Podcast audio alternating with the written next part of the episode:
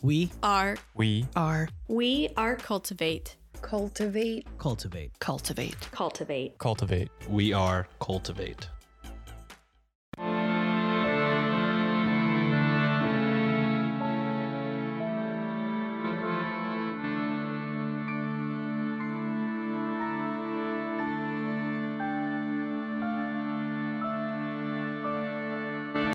Hello and welcome to Ye Olde Crime, where we discuss the funny, strange, and obscure crimes of yesteryear.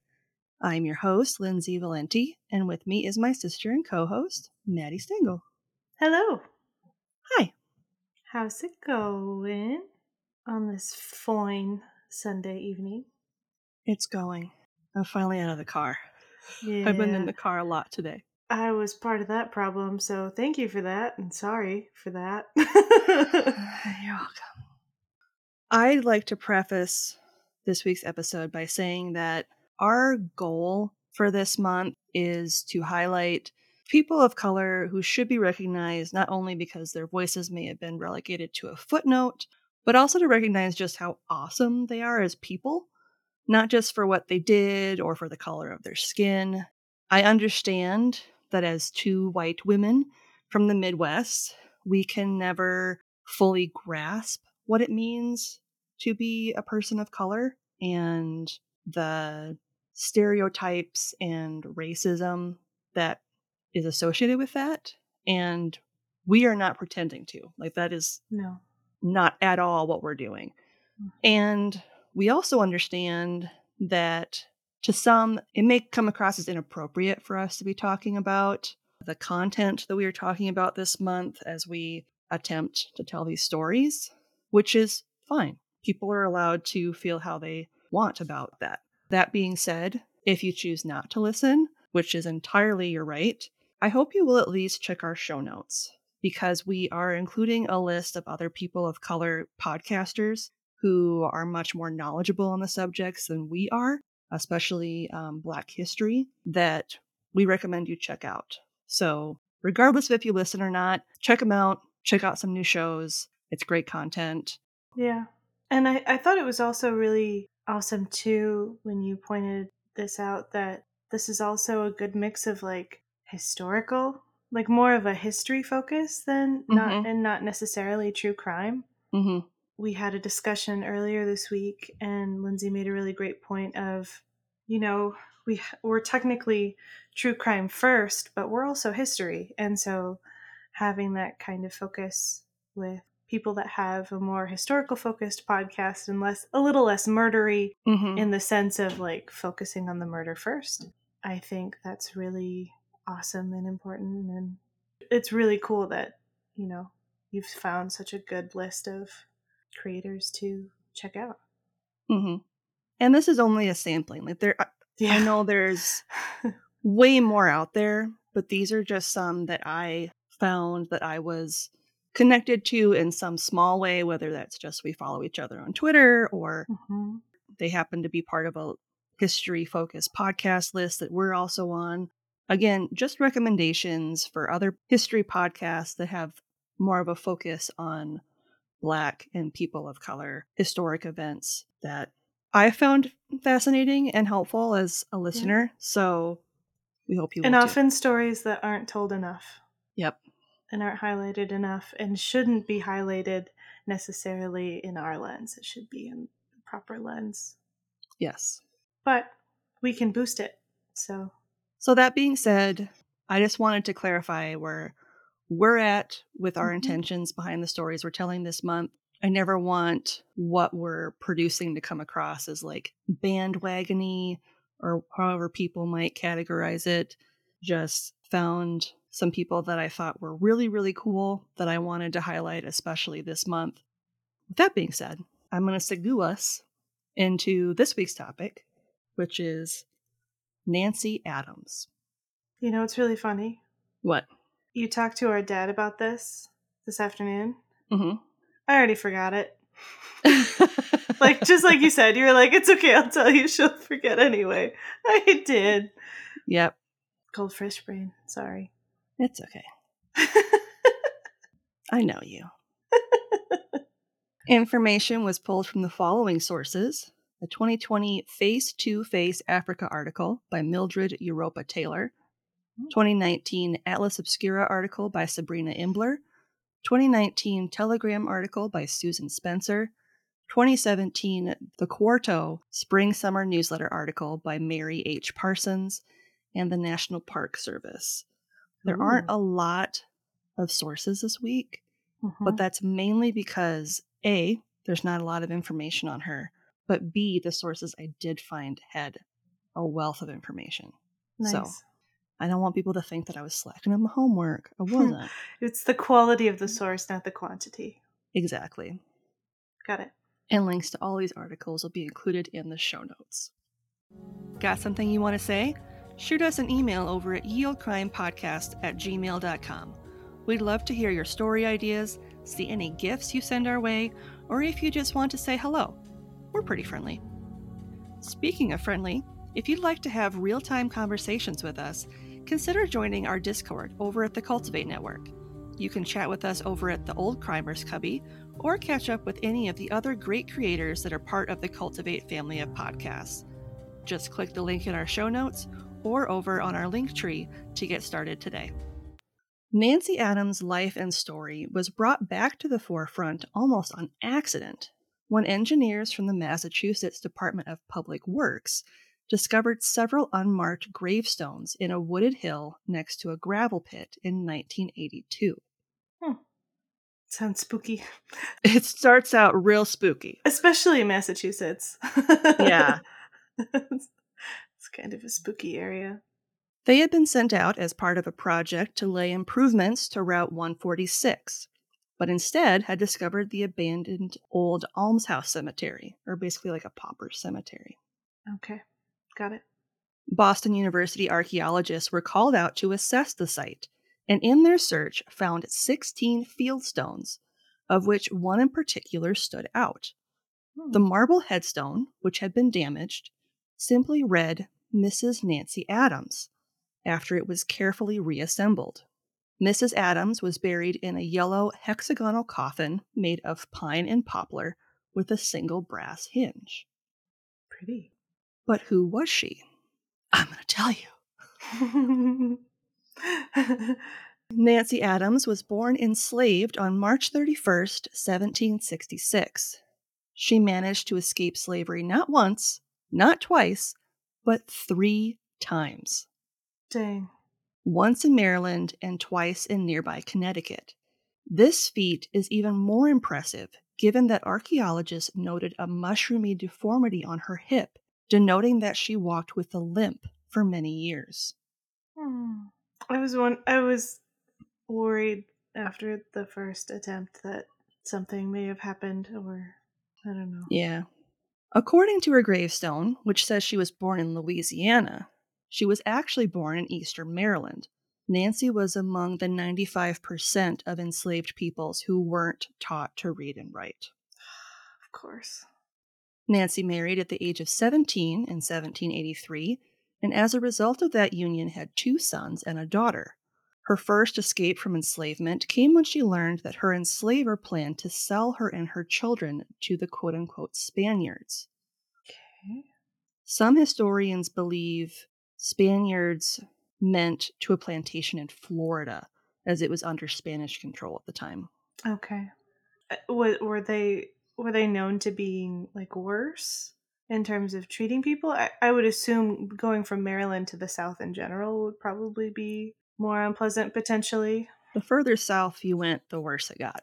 Okay. So we'll and Florida that. was about as south as you could get. So I Yep. could see why she'd be like, hell no. Yeah. We're leaving. Yeah.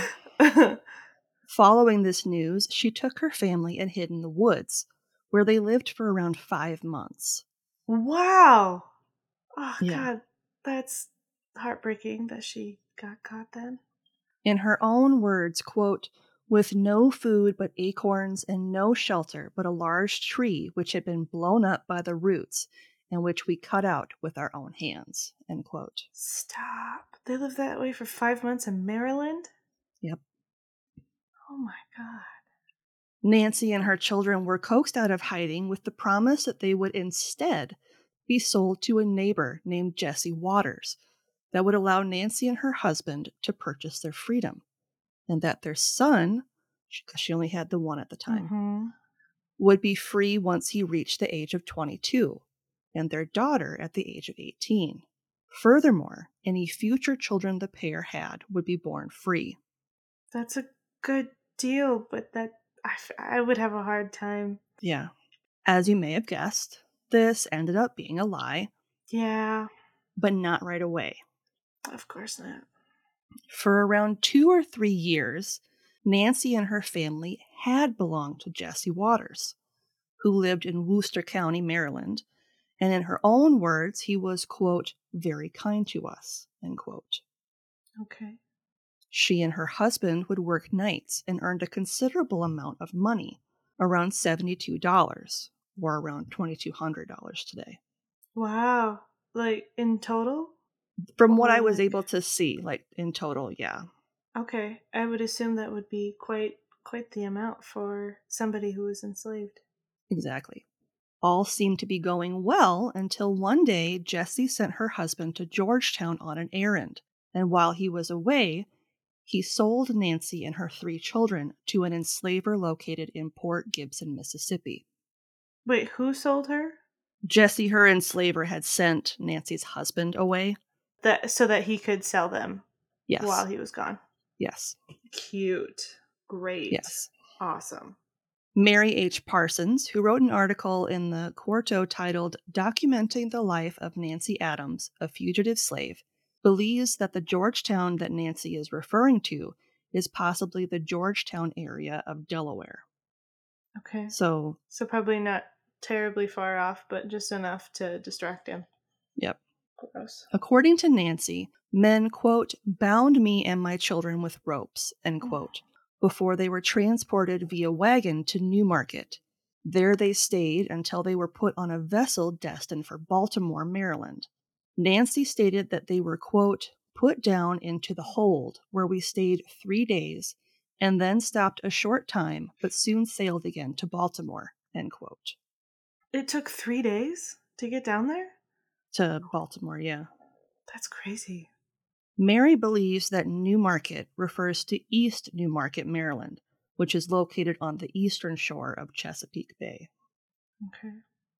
So, based off my limited knowledge of the geography of Massachusetts, I think they were more inland. So, part of what took so long is they had to travel out to get down, Okay. if that makes sense. yeah. After arriving in Baltimore, they were taken via lumber wagon to the Ohio River and then put aboard another boat, forced to disembark and board new boats on the arduous journey down the Ohio and Mississippi rivers. Okay. Unfortunately, her daughter passed away during the trip. Oh my god, no. When Nancy and her sons arrived at Port Gibson in 1803, they were forced to work on a cotton plantation, likely across the river in Louisiana, which would make sense if we think back to how her original headstone listed her as being born in Louisiana. Right. Well, and it would make sense too, since they had stolen her from her husband, that they probably gave her a different identity altogether. Possibly. Nancy and her sons had never picked cotton before, and Nancy suffered horribly. She lists an example of the cruelty they faced by sharing a story about her son. Quote, One time, my son, who was then about 19 years old, went with my master's son in a boat on the river, and they were afraid that he was practicing to run away. So he was taken and received 400 lashes, after oh which he was salted and peppered.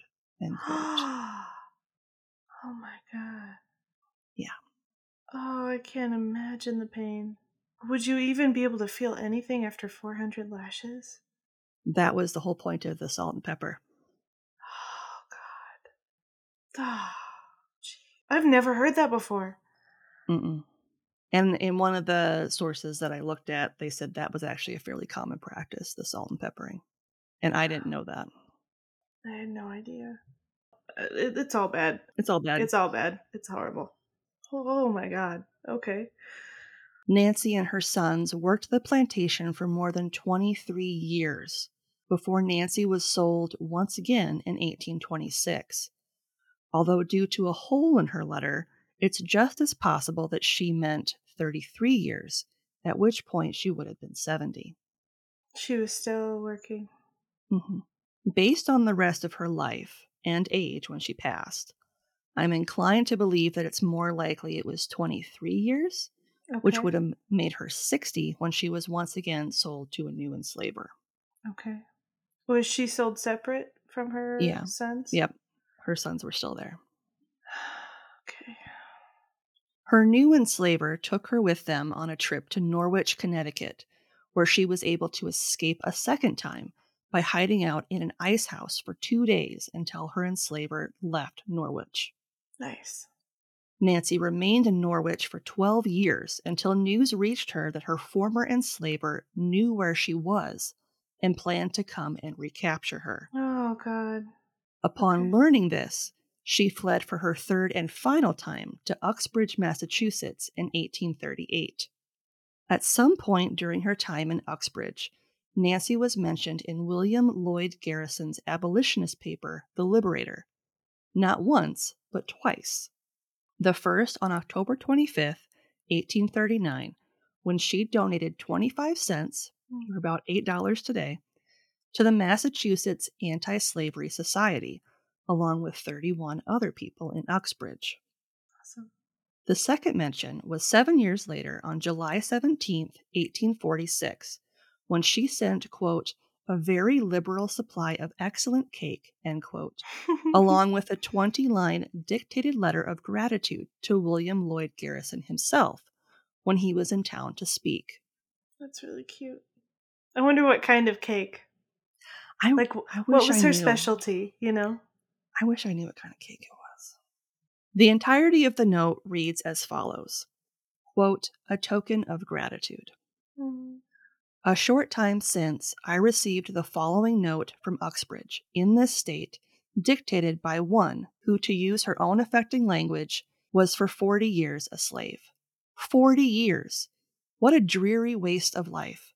The note was accompanied by a basket filled with a very liberal supply of excellent cake, which, of course, was all the more acceptable inasmuch as the donor says it was, quote, the work of her own hands and the product of her own industry, end quote.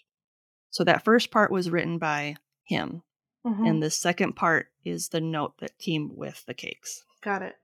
I probably should have read this beforehand. And this is from Nancy. Quote Will Mr. Garrison accept the contents of this basket as a mere token of the regard of Mrs. Nancy Adams, an aged woman who was for forty years a slave? It is the work of her own hands and the product of her own industry. She wishes it to be an expression also of her deep interest in the great cause to which your life is devoted. She was separated from a kind and loving husband and a dear son who, for aught she knows, are yet toiling under the lash of the oppressor. Nancy lived in Uxbridge as a free woman for the last 21 years of her life before her death in a poorhouse on June 6, 1859, at the age of 93. wow. Her original headstone, which was unfortunately damaged during cleaning, is now stored on the third floor of the Uxbridge Free Public Library. More information came out about Nancy after her death. An Irish weaver named John Berrigan paid for Nancy's boarding for a time, having her stay with his family. Later, the town paid $1.50, or $54 today, to move her to the almshouse, or the poorhouse where mm-hmm. she ended up passing a few months later. The city also paid $4.50, or $161 today, for her coffin. That's nice. Nancy's story was largely unknown for several years until a group of researchers from Uxbridge submitted a proposal to have Adams' original burial site added to the National Underground Railroad Network to Freedom, which is operated by the National Park Service. I didn't know that. I didn't either. That's really cool. As of 2020, more than 600 sites have been added to the network, and Nancy's burial site was officially accepted and added to the list in 2019. Awesome. The Network to Freedom, which was created in 1998, allows communities to submit research facilities, educational programs, and sites associated with the Underground Railroad freedom movement. Hmm. Uxbridge itself holds special significance in regards to the Underground Railroad. It was the quote unquote heartbeat of the movement and home to a Quaker community that actively worked to abolish the practice of enslavement. Awesome. Uxbridge is actually located at the crossroads of two historic highways that were used by those seeking freedom Boston Post Road, which is now known as Hartford Avenue, which connected Boston and Hartford. This intersected with the Great Road, which is now known as Route 146, ironically, mm-hmm. the one that they were going to put through the cemetery. Yep. That runs from Providence to Worcester. Unsurprisingly, the town is home to a large community of Quakers, even today, who were historically one of the first groups of white people in America that openly opposed slavery. Awesome. That's one of the, the only good things they really did. uh, yeah. but like their saving grace. Yeah. Like good for you, I guess, for that one thing. Yeah. Between the 1830s and 1850s, there were around 2,000 residents living in Uxbridge, and about 450 of them were involved in the anti slavery movement. That's awesome. These included prominent Quaker families such as the Buffums, Farnhams, and Caprons.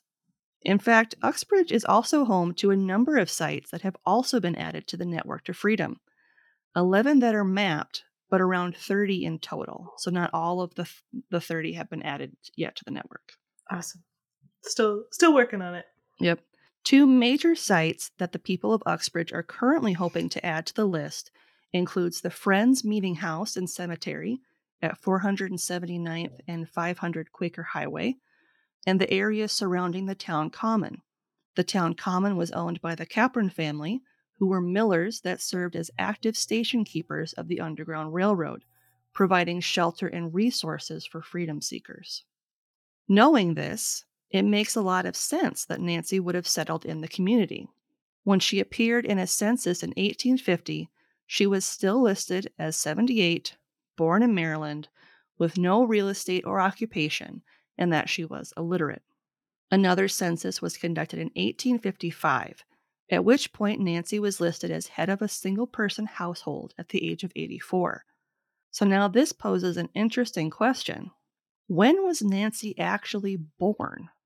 Does she even know, honestly? I don't think she did. So if yeah. we go off the census, then her year of birth should be 1771 or 1772, not 1766 as it was mm. originally recorded. Yep. No one for a long time could seem to agree on how old she actually was. Massachusetts death records list her as, quote, 100 years, 3 months, and 6 days, end quote, at the time of her death. Some obituaries list her year of birth as 1764, while official death records note it as 1759.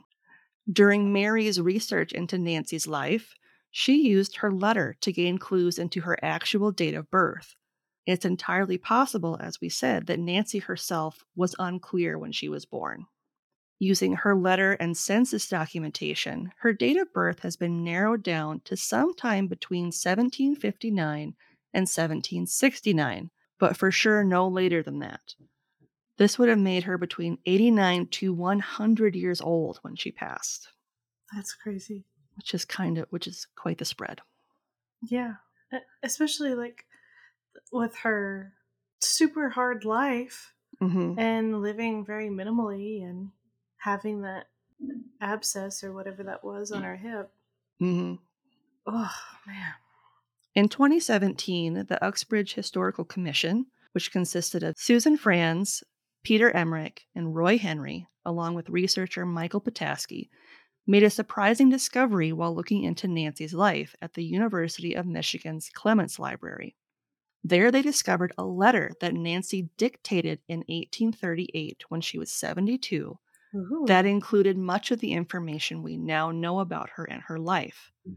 which is a lot of what I referenced when I or yeah. what I used as reference when I was putting together her story. In one section of the letter, she states, quote, I have thus far tried to give some account of myself, but I have not told half that I could tell. My eyes have seen what my tongue dares not speak. End quote. Hmm. Nancy's letter was sent to abolitionist sisters Sarah and Angelina Grimke, two prominent activists for abolition and women's rights, by way of fellow abolitionist Samuel Philbrick in Brookline, Massachusetts. The Grimke sisters, born in 1792 and 1805 respectively, were raised on a plantation in South Carolina and despised the brutal treatments they saw the enslaved endure. Like most people should have at the time. Yep. Mm-hmm. Nancy had met the Grimkes during their visit to Uxbridge in January of 1838.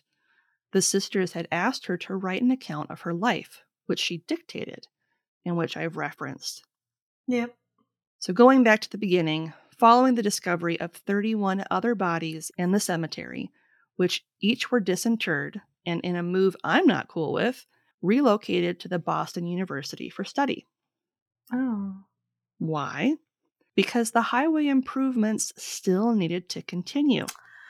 Great. So they're not they're not doing it for the love of research. They're doing it because they needed to move it to build the highway. Yep. And a graveyard full of people wasn't going to stop it from being built. Cute. Nancy's remains were also examined, and it was noted that, quote, she suffered from a tragic and difficult life and with severe disabilities, end quote. Her skeleton revealed a severe dislocation or fracture of her left hip joint that was never properly treated. Hmm. Her pelvis was also misshapen, and the thigh bones distorted and shortened. Archaeologists determined that these injuries had likely occurred earlier in her life and would have led to the serious limp that they believe she had during her final years. Okay.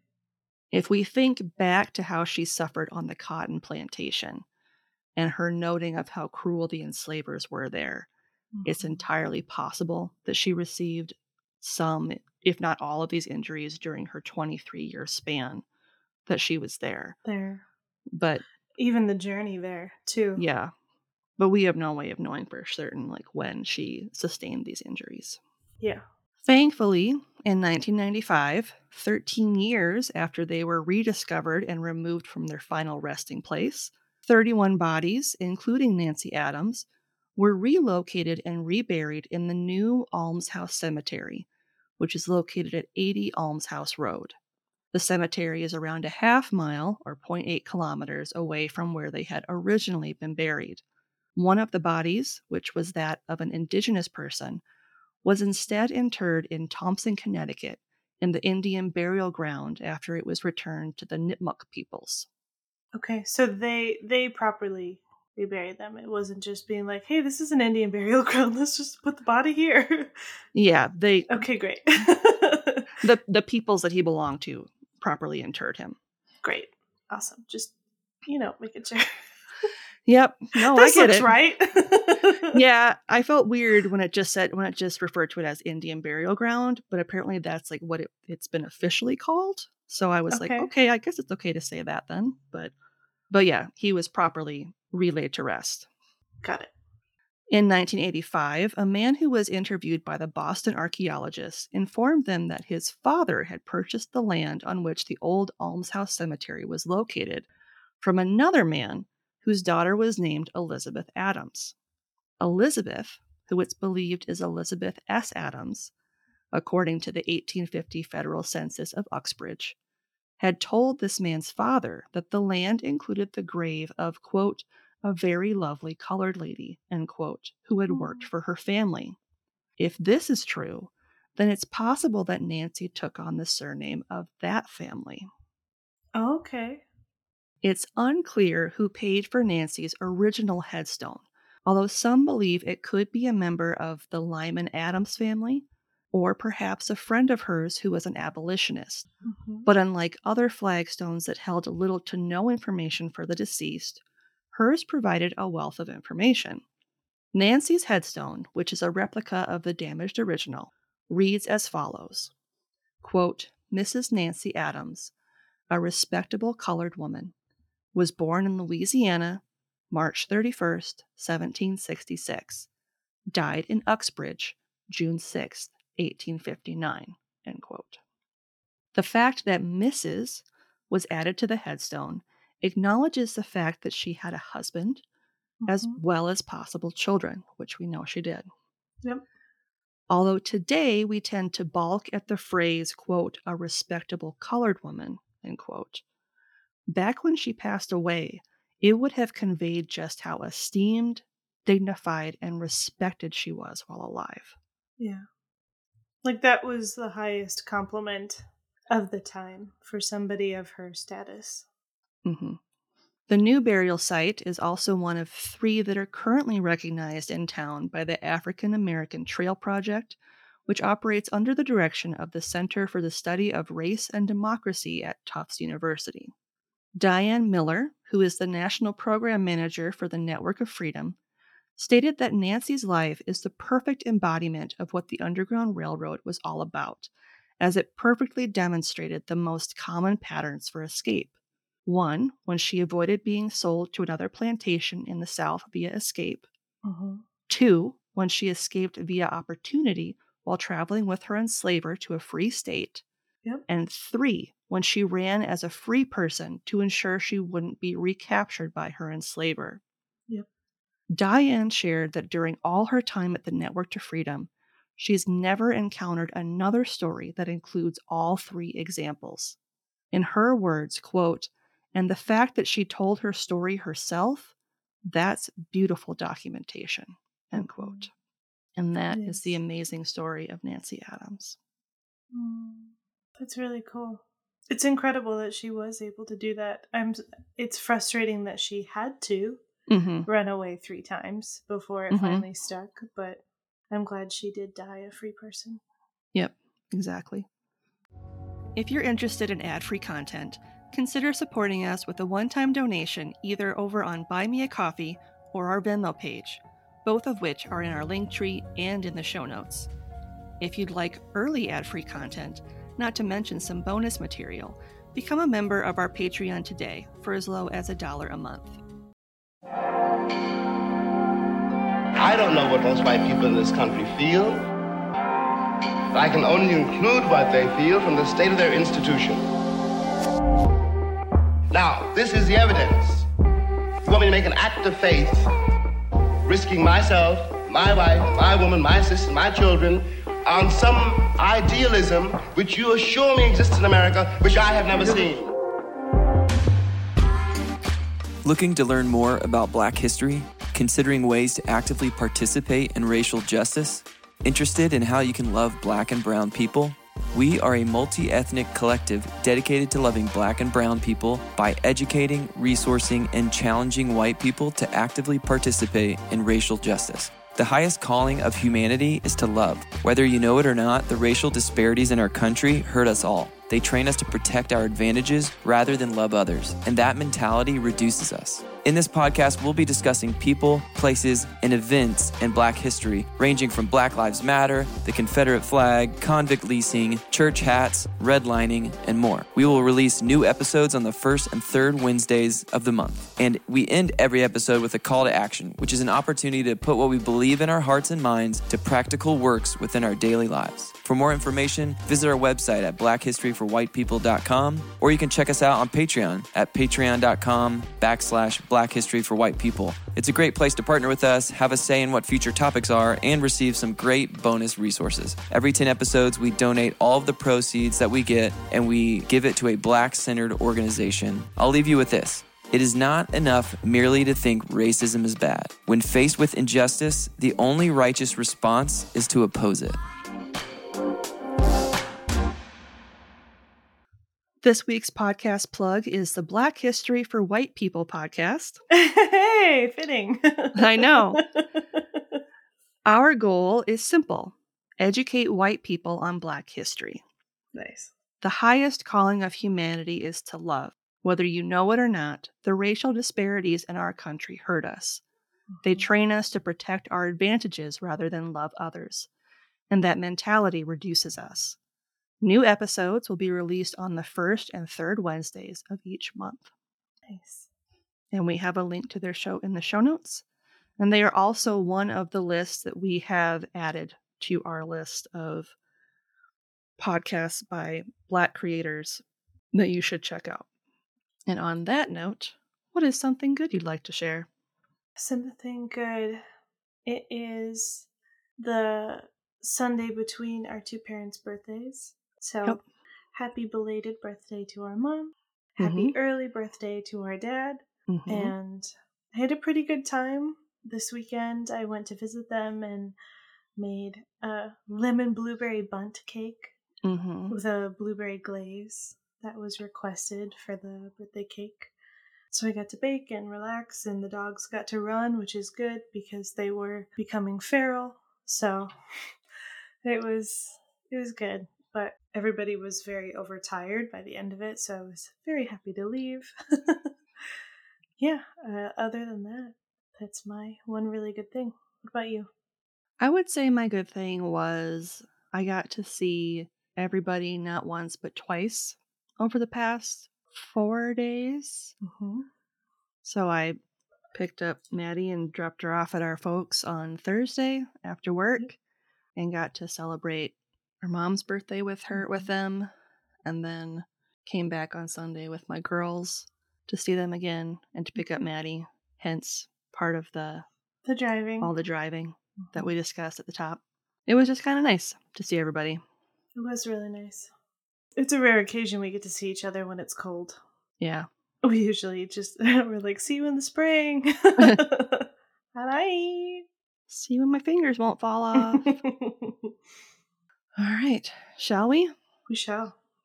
Looking for more content? You can find us online at yeoldecrimepodcast.com. If you'd like to see pictures from this week's episode, not to mention bonus content and funny memes, make sure to follow us on Twitter at YeOldeCrimePod and on Facebook and Instagram at Ye Olde Crime Podcast. On TikTok, of course you are. Follow us at Ye Olde Crime Podcast.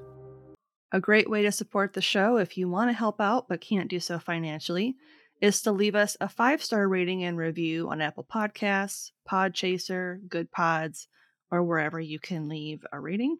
This week's comes from Apple Podcasts from user AE Boy CE Jr. AE Boyce Jr. One of those. and it says, Very interesting topics. I've been hooked on this podcast since episode one. I really enjoy history and combining this with crime. Goal! Aw, thanks. Thank you so much. And thank you for listening to episode one. Yeah, thanks for being hooked after episode one. That was a Those were rough days. that was a test drive. Oh my god. Tell me about it. I would like to think we've improved since then. I hope so. Who knows? If they kept coming back, they mu- we must have. Yeah. What I'm going off of. Absolutely. If you want a playlist of all our episodes on YouTube, click the link in our show notes or in our link tree and subscribe today for not only a list of our full catalog, but a separate list as well, just of our Can You Crack the Cramp Word segments. Well, on that note, as always, I'm Lindsay, And I'm Madison. and we'll see you next time with another tale As old as crime.